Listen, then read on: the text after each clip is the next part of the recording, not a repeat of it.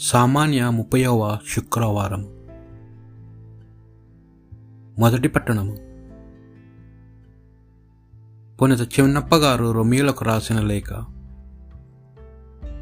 తొమ్మిదవ అధ్యాయము ఒకటి నుండి ఐదు వచనముల వరకు.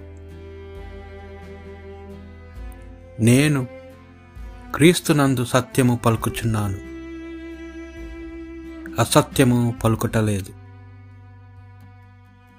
నేను ఎంతగా విచారించుచున్నానో నా హృదయ వేదన ఎంత గాఢమైనదో పవిత్రాత్మయందు నా అంతరాత్మ నాకు సాక్ష్యమిచ్చుచున్నది. నా రక్త సంబంధులైన నా ప్రజల కొరకై నేను దేవునిచే శపింపబడి క్రీస్తు నుండి వేరు చేయబడినచో బాగుండేటిది దేవుడు ఎన్నుకొనిన ఇజ్రాయిల్ ప్రజలు వారే. ఆయన వారిని తన పుత్రులుగా చేసుకొని తన మహిమన మహిమను వారితో పంచుకొనెను. వారితో నిబంధనలు చేసుకొని వారికి ధర్మశాస్త్రము నొసగెను. నిజమైన ఆరాధన వారిదే.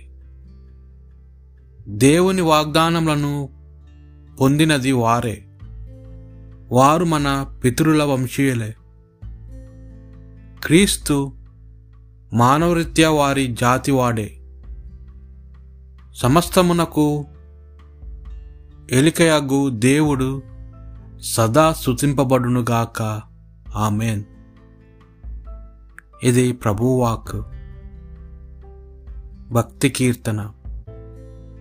ఎరషలేము ప్రభువును సుతింపుము ఎరషలేము ప్రభువును శుతింపుము సియోను నీ దేవుని కొనియాడుము. ఆయన నీ కవాటములను బలపరుచును. నీ పౌరులను దీవించును. ఎరుషలేము ప్రభువును శుతింపుము నీ పొలిమేరలను సురక్షితము చేయును. నాణ్యమైన గోధుమలతో నిన్ను తృప్తిపరుచును. ఆయన భూమికి ఆజ్ఞనిచ్చును. ఆయన వాక్యము విడివిడిగా పరిగెత్తుకొని వచ్చును.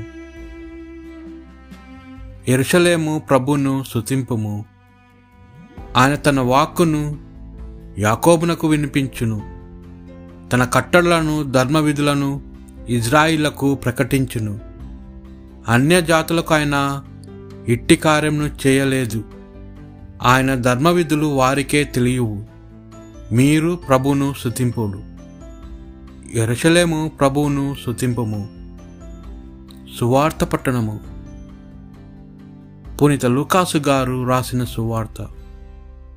పద్నాలుగో అధ్యాయము ఒకటి నుండి ఆరు వచనముల వరకు. యేసు ఒక విశ్రాంతి దినమున పరిశీల అధికారులలో ఒకరిని ఇంటి భోజనముకు వెళ్ళాను. ప్రజలు ఆయనను గమనించుచుండెరి. అప్పుడు జలోదర రోగిపీడితు ఒకడు యేసు వద్దకు వచ్చెను. విశ్రాంతి దినమున స్వస్థపరుచుట ధర్మమా? కాదా? అని యేసు ధర్మశాస్త్ర బోధకులను పరిచయలను ప్రశ్నించెను.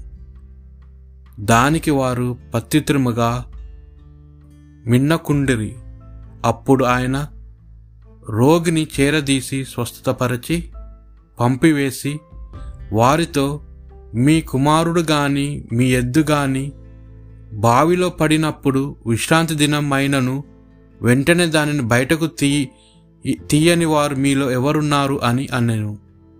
వారు అందుకు సమాధానము ఇయజాలకపోయిరి ఇది ప్రభువు సువిశేషము.